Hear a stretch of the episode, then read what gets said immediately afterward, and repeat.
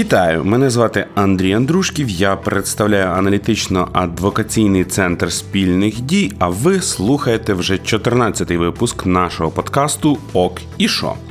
Ньому ми розповідаємо про важливі ініціативи та рішення парламенту, уряду та президента, які впливають на баланс гілок влади в країні та впливають на життя звичайних громадян, таких як ми з вами. Ми розповідаємо те, у чому найбільше розбираємося, і зі мною сьогодні тут мій колега, аналітик Олег Савичук. Вітаю.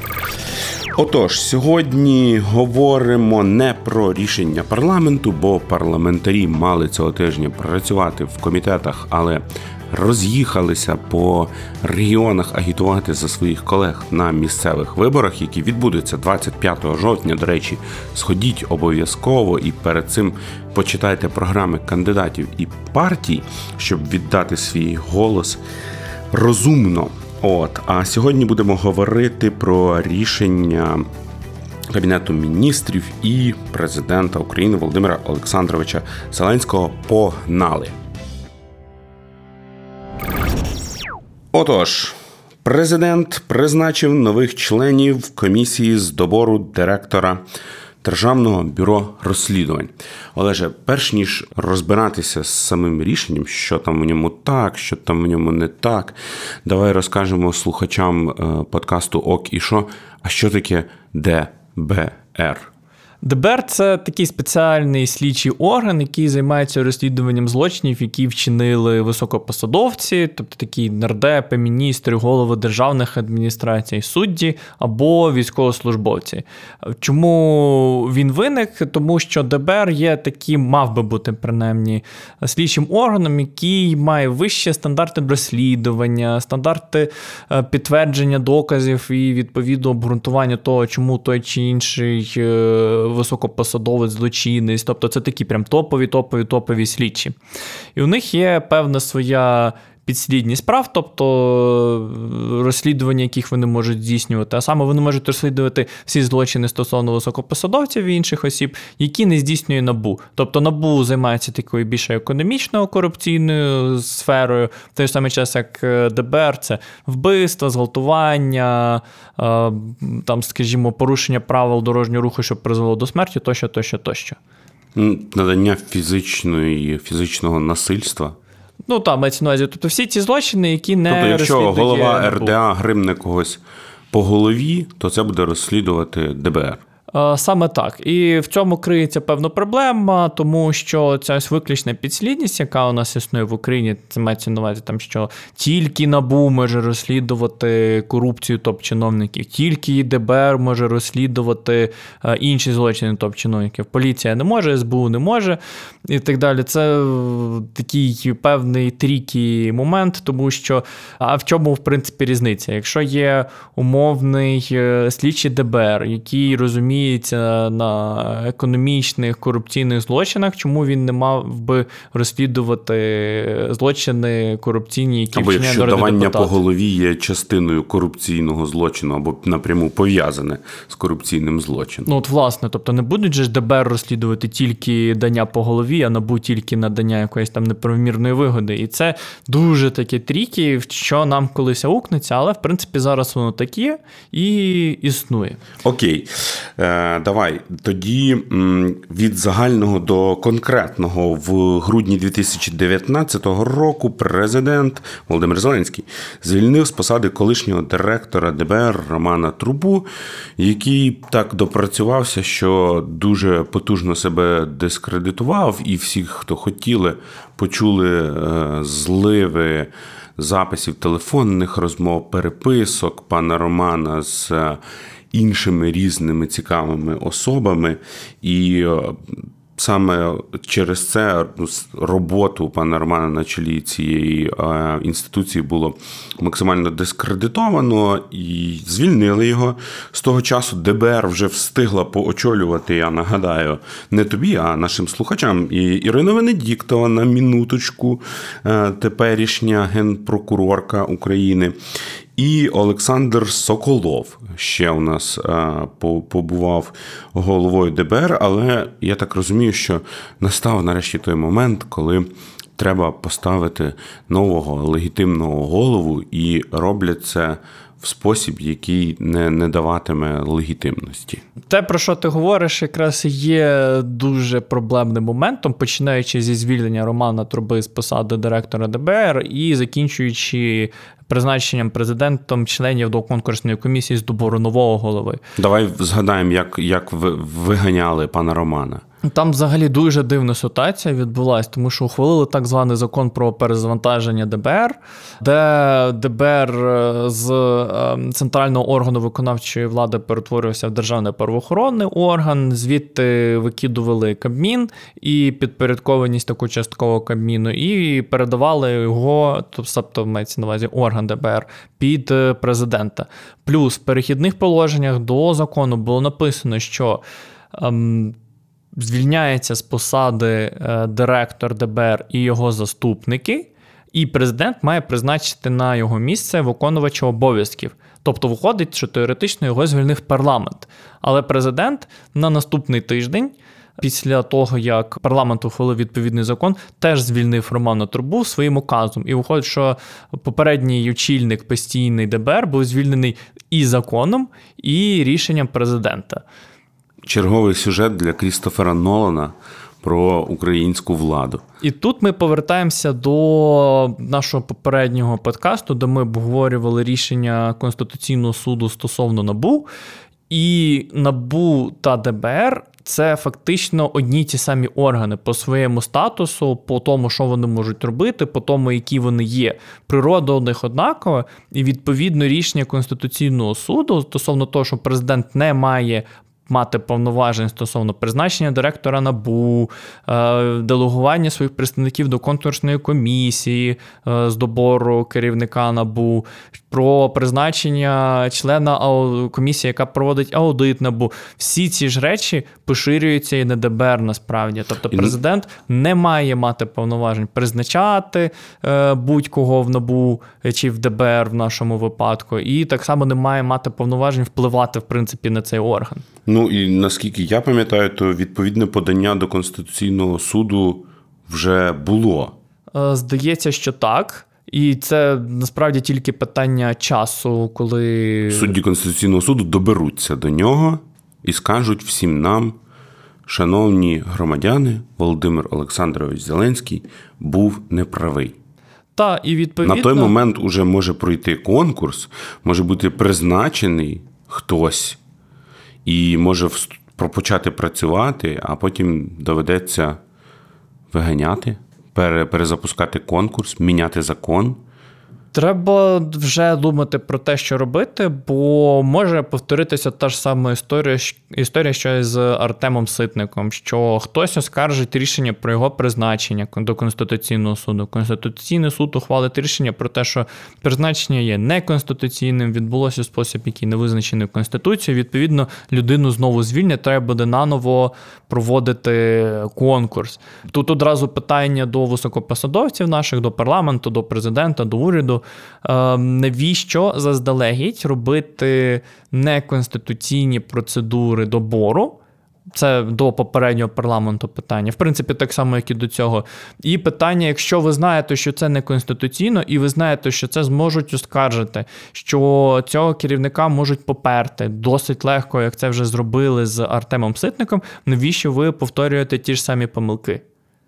Е, я би е, хотів щоб слухачі подкасту Ок і Шо, депутати Верховної Ради, представники Офісу президента е, послухали невеличку цитату шостого президента України Володимира Олександровича Зеленського, яку він сказав в своїй промові з нагоди Дня Конституції.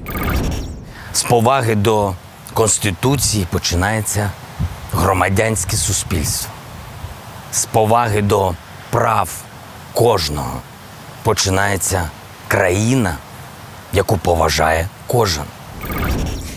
Олеже, тоді що це за такий е, дисонанс? З одного боку, президент е, закликає поважати Конституцію, от, а з іншого боку, діла не, не свідчать про це. Як так сталося?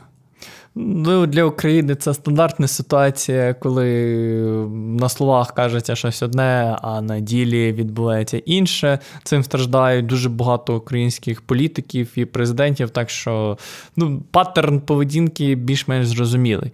Але але я недавно усвідомив таку річ, що ем, ці органи, або, скажімо так, майже всі органи, які були створені попереднім президентом і попереднім парламентом, зараз обезголовлені. У нас немає керівників спеціалізованої антикорупційної прокуратури, звільнений керівник НАБУ. Е, немає керівника ДБР постійного, вже три виконувачі обов'язків керівника ДБР було. І відповідно вся ось антикорупційна вертикаль і органи, які мали б займатися злочинами, вчиненими високопосадовцями, зараз ймовірно, що попадуть в залежність від цієї влади, тому що ця влада має якимось чином їх призначити. Якщо в конституційний, то одне питання. Якщо не в конституційний, то означає, що в кожен момент це призначення можуть оскаржити. Відповідно, виникає питання: а як вони будуть працювати, якщо не змінити порядок призначення, вони одразу стають суперзалежними. Тобто, з, з приводу цього нормативно е, правового і законодавчого бардака, е, екс-очільник е, офісу президента пан Богдан недавно сказав дуже цікаві слова. Вадим Александрович вообще не понимает, куда мы катимся. Вообще. То чи розділяєш ти цю думку? І, І що з цим всім робити. Тобто, треба сісти нарешті, зробити ревізію. Зробити один раз нормально, змінити закони, е, якби привести їх у відповідність до конституції і залишити інституції в спокої, хай самі себе розбудовують як стовбурові клітини, чи є якийсь інший шлях до, до, до успіху. Ну Треба сідати і думати, що робити. По-перше, приводити відповідність Кому? парламентарям? Закони. і парламентарям, і президенту, і навіть уряду, Мін'юсту. тому що ну в першу чергу, звичайно, мін'юсту, тому що він візує відповідні проекти і може сказати, що конституційне, що не конституційне. Фактично, це той орган, який мав би казати народним депутатам, що те, що вони ухвалюють, це має дуже великі ризики в подальшому бути оскарженими в конституційний суд.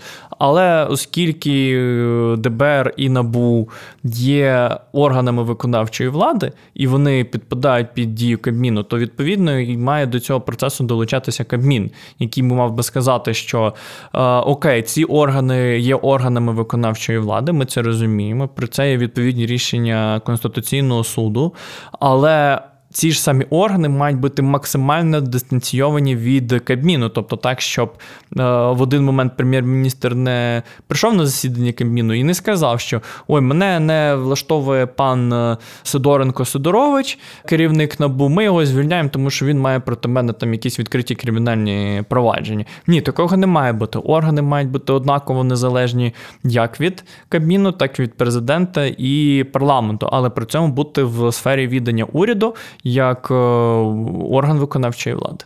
Погнали далі. 16 вересня Кабінет міністрів України оголосив чергові карантинні конкурси на чотири керівні посади у державних агентствах і службах. Отож, шановні наші спеціалісти і фахівці, зараз будуть звучати чотири можливі позиції, на які ви могли би податися, але ми не рекомендуємо. Отож, уряд шукає заступника голови Державного агентства водних ресурсів України, заступника голови Державної служби України з питань геодезії, картографії та кадастру, першого заступника голови Державної митної служби України і першого заступника голови Державного агентства лісових ресурсів України. Чому ми не рекомендуємо подаватися? Тому що всі ці карантинні.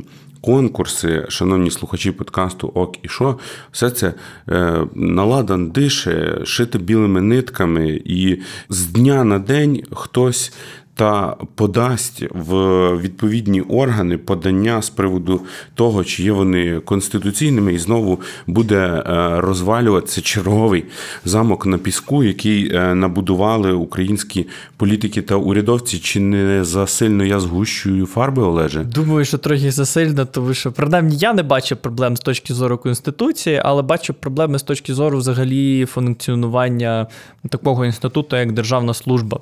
Ми досить часто беремо в подкасти, в дайджести ось новини про те, що Кабмін оголосив карантинний конкурс, або за результатами карантинного конкурсу призначили керівника якогось ЦОВВ. І ми робимо це не просто так, а для того, щоб нагадувати, що державна служба має бути аполітичною, в принципі. Вона не має залежати від волі президента, від е, якихось перетурбацій в уряді або якихось політичних криз. Це є люди, які працюють на державу незалежно від того, що в ній відбувається: війна, епідемія, пандемія чи е, чи нормальний, нормальний день. Так, от інколи таке п'ятниця. буває. Ось і вони мають працювати на благо країни, а не на благо якогось конкретного політика, свого керівника, президента чи коаліції депутатських фракцій в парламенті. Якщо ж е, державну службу вбивати, вона відповідно буде і ламатися. І в разі, якщо там будуть відбуватися зміни в парламенті, якщо буде поробраний президент, е, поробраний парламент той же самий, і призначить новий кабмін, люди прийдуть на свої місця новопризначені, а державні службовці скажуть: ну, сорян, ми з вами працювати не будемо, і або взагалі не будуть говорити, будуть просто там тишком-нишком щось не робити. Або Італійська, щось робити Італійський страйк це називається. Е, робиш все але нічого не робиш, і і все. І страждаєш ж від цього в першу чергу люди, громадяни, особи, які проживають в Україні. Це буде фактично саботаж е, органів державної влади, діяльності органів державної влади. Та що треба з цими карантинними конкурсами поробити нарешті, щоб ми їх кожен раз е, не згадували як е, неправильний приклад поведінки українських урядовців і, і політиків? Ну, начебто, ідея всіх цих конкурсів зрозуміла. У нас карантин, пандемія, коронавірус. Е, відповідно, проводити конкурси у тому вигляді, в якому вони мають бути по закону, неможливо. Водночас, е, навряд чи можна назвати об'єктивними конкурси, де єдине, що треба зробити, це взяти участь у співбесіді через Zoom, Skype, е, Messenger, Facebook і так далі. Viber. Або Viber, наприклад. Просто щоб все залежало від е, рішення міністра, який, власне, буде проводити відповідну співбесіду. Там можливі зловживання, можливо, необ'єктивне оцінювання, можливо, людина затопила під час е, е, виступу. Тобто не проводиться жодних тестувань, просто співбесіда. Тобто Відповідно... Тобто на якомусь етапі співбесіди е, міністр е, може просто процитувати. Президента Зеленського, його слова одного з перших офіційних візитів на Київщину. Вийди відсюди, розбійник.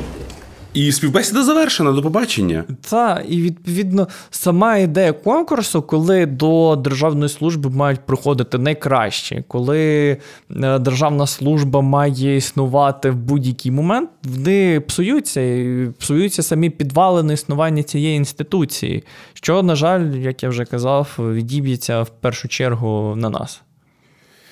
Ну, е, так як, як це треба порихтувати? Треба конкурси переносити якимось чином в мережу, як я собі це уявляю. Тобто, щоб проводилася і співбесіда, і щоб проводилося тестування, щоб це було об'єктивно відкрито, все це знімалося, йшло мережею е, онлайн в мережу інтернет, щоб людина могла зайти і подивитися, ага, окей, конкурс відбувається, там хтось щось пише, я все це вірю, я цьому довіряю. Бо якщо навіть створювати умови, коли е, люди не довіряють самому процесу, ну відповідно і будемо мати наслідки, що люди будуть зневірені і в інституціях, на які впливають ці інтереси. Так, бо це дуже дивно, що е, конкурси на важливі державні посади е, проводити не можна, а дискотеки, як бачимо з засобів масової інформації, відбуваються і е, досить масові різні святкування Дня міста, агітаційні шоу та багато інших різноманітних заходів. І цьому всьому карантин не указ. Рухаємося далі. 16 вересня Кабінет міністрів ухвалив розпорядження про схвалення стратегії боротьби з організованою злочинністю. Ця стратегія це один з документів середньострокового планування, який визначає пріоритети і напрямки роботи уряду у сфері боротьби з організованою злочинністю на наступних 5 років. Е, Наскільки я пам'ятаю, то ми вже як держава робили серйозні кроки е, боротьби з організованою злочинністю, ухвалюючи так званий закон про ворів в законі. Дуже потужний е, нормативно-правовий акт, е, яким обіцяли навести лад якраз серед оцих груп організованої злочинності, організованої злочинності. А тепер ще й уряд ухвалив стратегію. Дуже часто в історії України роботи українських центральних органів виконавчої влади стратегія це такий документ, який з помпою ухвалюють, презентують, інколи роблять ще красиву презентацію, але потім на наступних N років забувають про неї, чи є такий ризик, Олеже, що з цією стратегією станеться те саме. Взагалі, такі документ, як стратегія, дуже часто використовується в країнах розвинутої демократії. Це є одним із первинних документів для уряду і для тих же самих депутатів парламенту. Тому що, якщо ти хочеш знати, що має відбуватися в країні на найближчі там 5 років, 3 роки чи що, відкриваєш стратегію, е, в нашому випадку стратегію боротьби з організованою злочинністю, і розумієш, окей, уряд буде робити це, то е, подай зміни туди, то і це призведе до такого. Тобто передбачаються певні наслідки, можливо, враховуються якісь ризики, е, передбачаються наслідки добрі, погані актуальні для країни, для політиків в цілому, тощо, тощо, тощо, тощо. В Україні ж. Е, ти правий, е, документ, який називає, е, називається стратегія, як правило, несе ем, зміст документу, але не стратегічного, а якогось такого. Світоглядного. Мовляв, там щось ми зробимо колись, але нормальних е, критерій для оцінювання того, чи впровадили це в життя чи ні, немає. Е, Та й по ходу правило... буде часто вияснятися, що просто нема чим робити.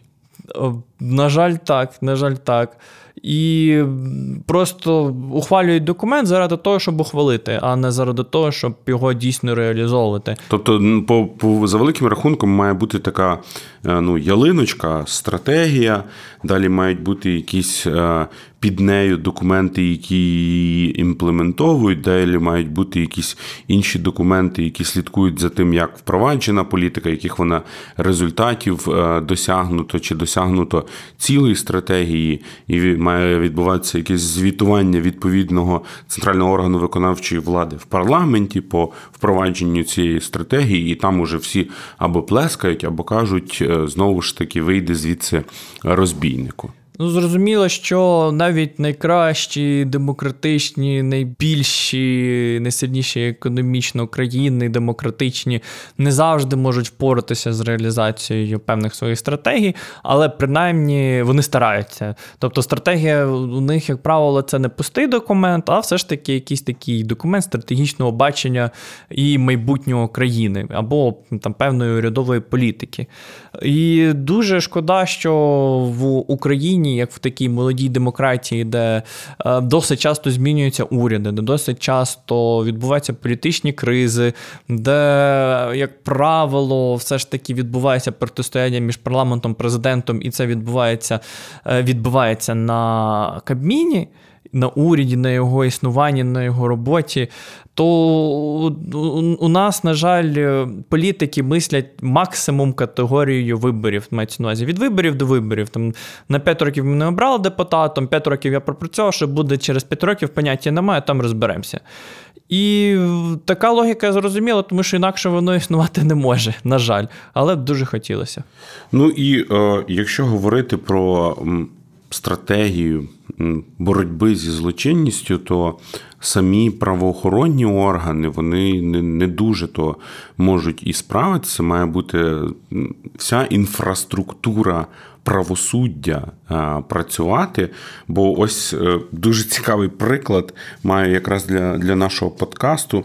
Цього тижня, 23 вересня, стало відомо, що Червонозаводський районний суд міста Харкова звільнив від покарання підприємця Володимира Литвина, який два роки тому взяв на себе справу рюкзаків, де фігурував син міністра внутрішніх справ Олександр Аваков.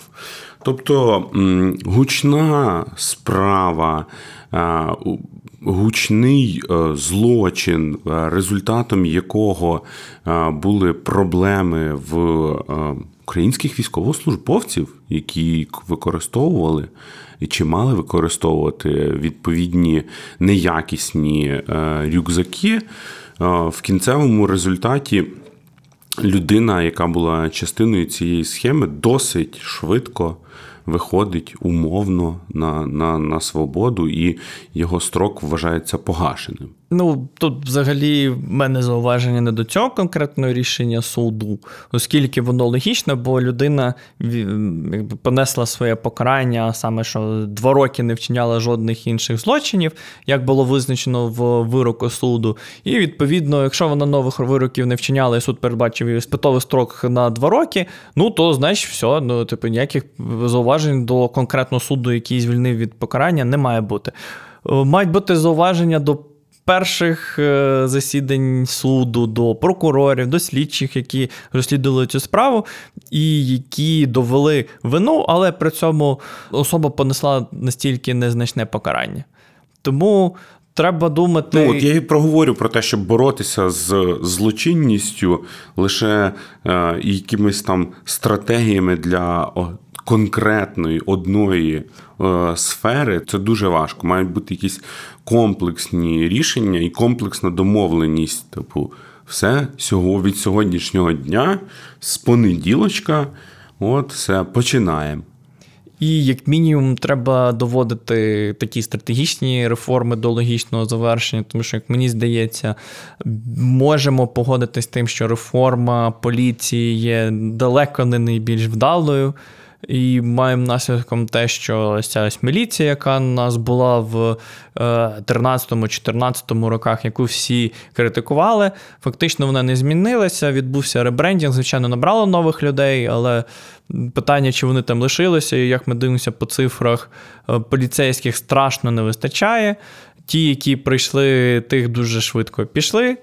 І маємо наслідком недореформований орган, який мав би в першу чергу захищати громадян і осіб, які проживають в Україні. Тому, якщо ми хочемо, щоб стратегія реалізовувалась, в першу чергу треба закінчувати реформи.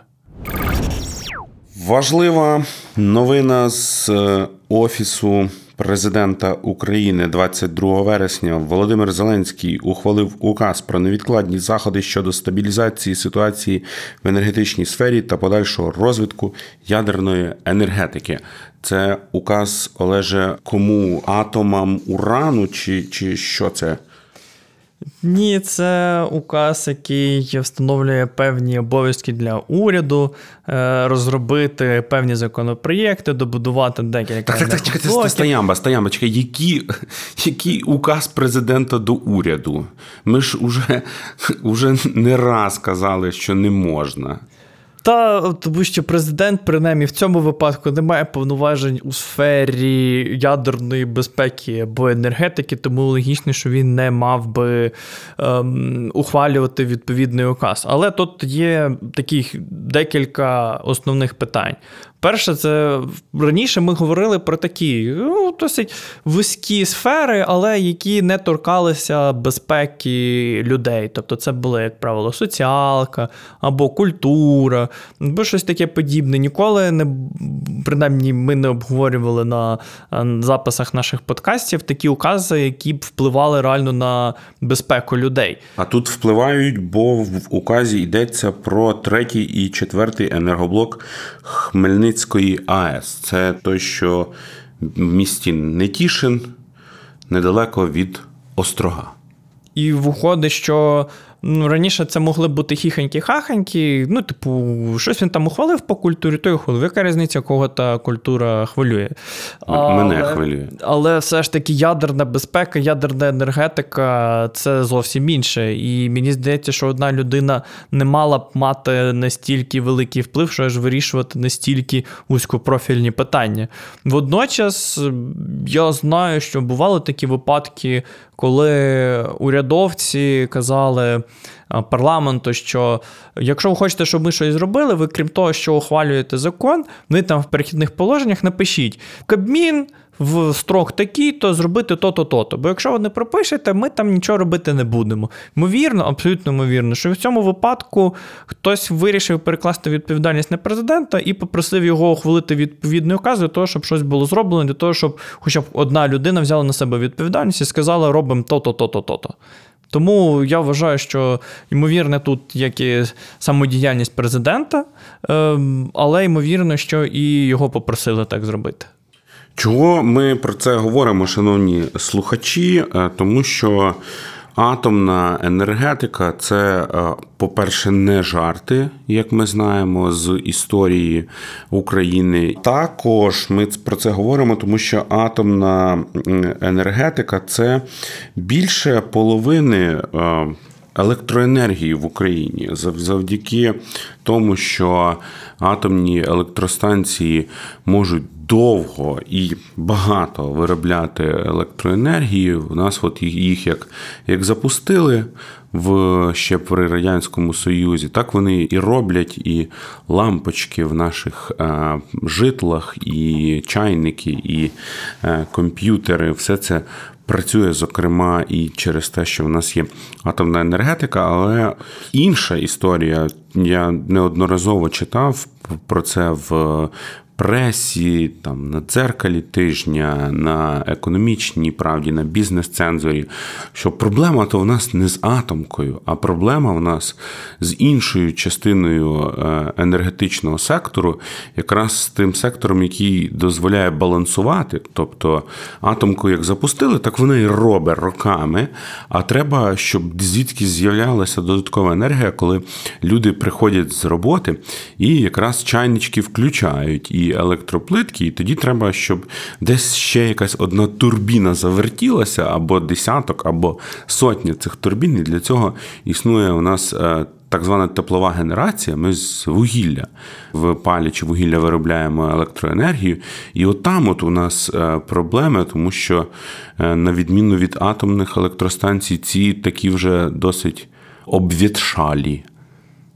Та, і так само є там проблеми з добуванням вугілля для таких електростанцій. Ні для Маєш кого... на увазі з нідерландського порта довезені? З Роттердаму плюс вивезені з окупованих територій Донеччини через Ростов в Україну. Дуже цікавим таким шляхом. Ну, тобто, це таке дуже дуже важке питання. Воно і економічно важке, і для енергетики важке, тому що Бог зна скільки років назад е, прем'єр-міністерка Великобританії закрила е, в Англії шахти, тому що вони були Маргарет Тетчер, нагадаю слухачам нашим. І треба було відповідним чином діяти. І зрозуміло, що це повпливало на долі тисяч, якщо не десятків тисяч шахтарів, е, їхніх сімей, їхніх дітей. Але це було стратегічне рішення. У нас же ж подібна проблема. У нас багато є шахт, які знаходяться в державній власності, є багато шахт, які знаходяться в приватній власності. І якщо подивитися на ті, що в державній власності, вони всі є збитковими, незважаючи на те, що у нас є купа тес, які потребують вугілля, економічно необґрунтоване існування державних шахт, тому що вони тупо не окуповуються. Ну е, і знову ж таки, це питання якогось серйознішого підходу.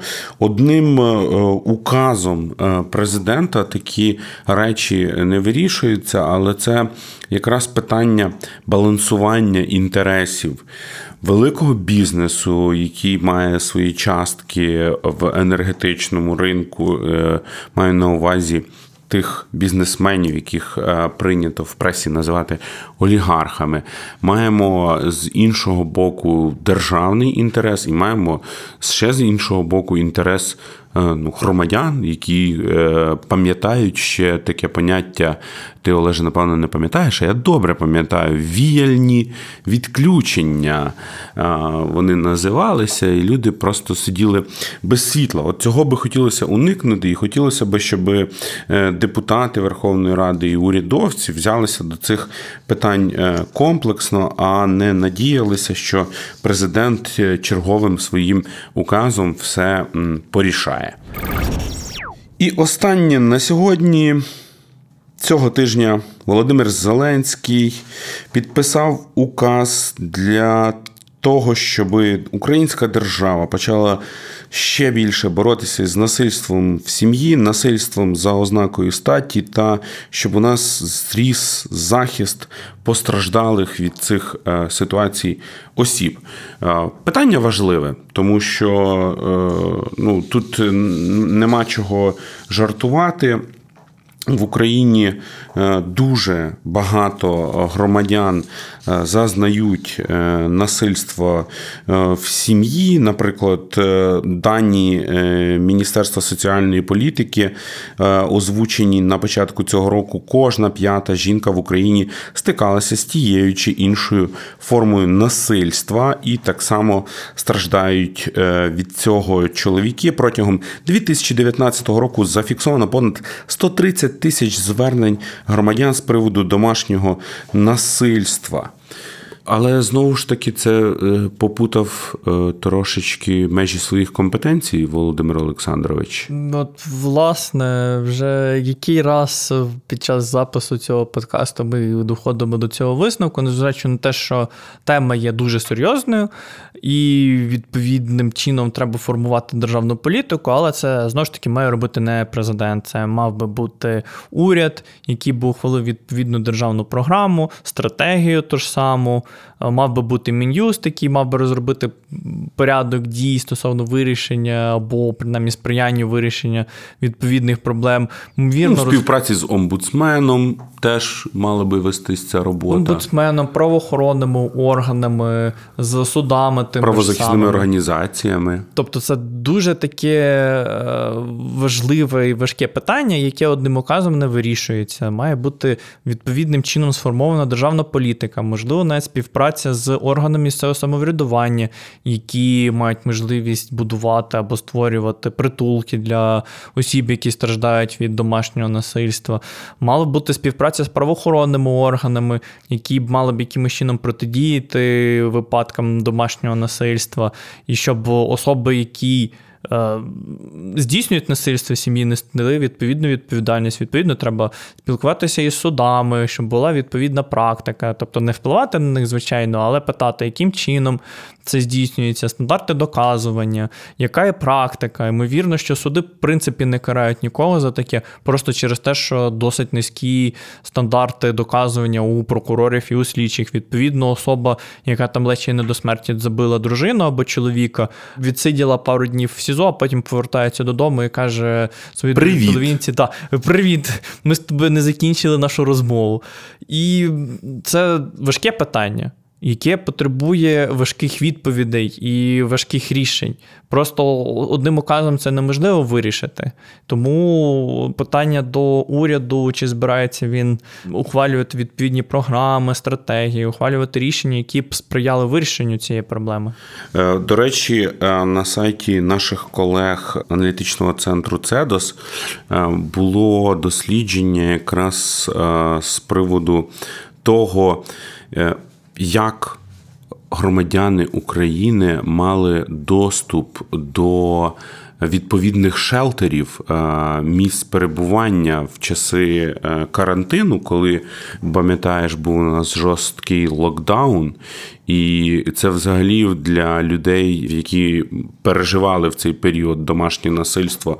Це було взагалі дуже серйозна проблема, бо куди ти підеш, коли навколо нічого не їде, і навколо нічого не робить, і ти не можеш добратися до родичів е, в село, а ти знаходишся в місті. Тому там колеги-аналітики давали пропозиції з приводу того, як покращити урядову і державну політику. Але також мені пригадується стаття нашого колеги Руслана Мініча, чому Україні потрібна Стамбульська конвенція, та що це змінить, можете почитати на сайті е, Центр.ua.org. і там він писав, чому важливо ратифікувати відповідний е, міжнародний документ.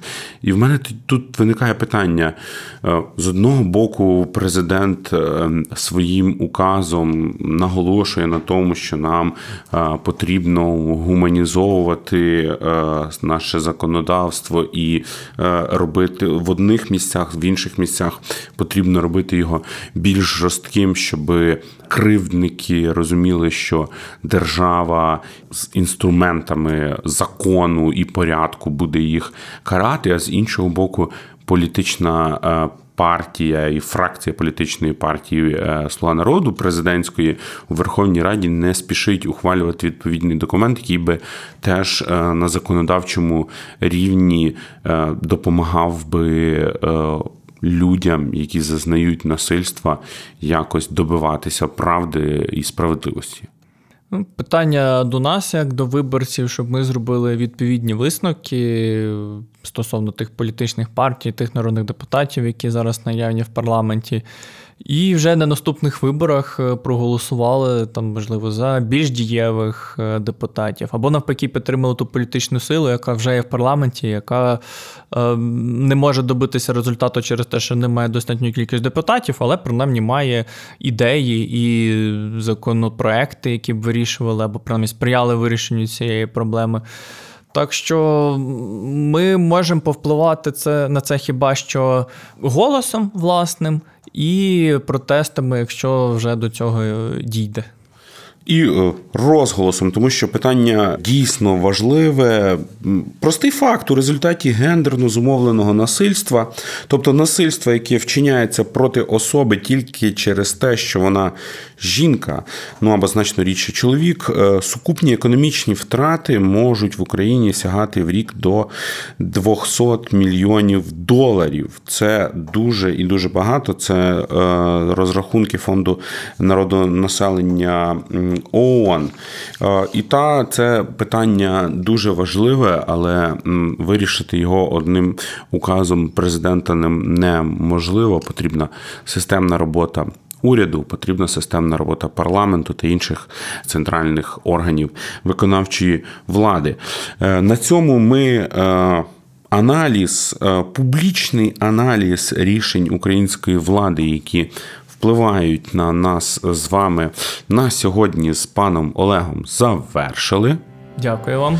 Це був подкаст Центру спільних дій. Е, дякуємо нашому також редактору Олексію Півтораку за підготовку матеріалів та звукорежисеру Андрію Іздрику, який це все кожного разу монтує, щоб ви могли в приємному форматі для власного вуха слухати. Наразі нас можна слухати на українській правді, на громадському радіо, на додачу на digital платформах Apple Podcasts, Google Podcasts, SoundCloud, Spotify. В коментарях, де б ви нас не слухали, в коментарях залишайте нам відгуки. Нам це важливо, щоб робити подкаст кращим і щоб вам е, було його зручно слухати. Наразі прощаюся з вами. Бажаємо вам гарних осінніх днів. Почуємося за тиждень.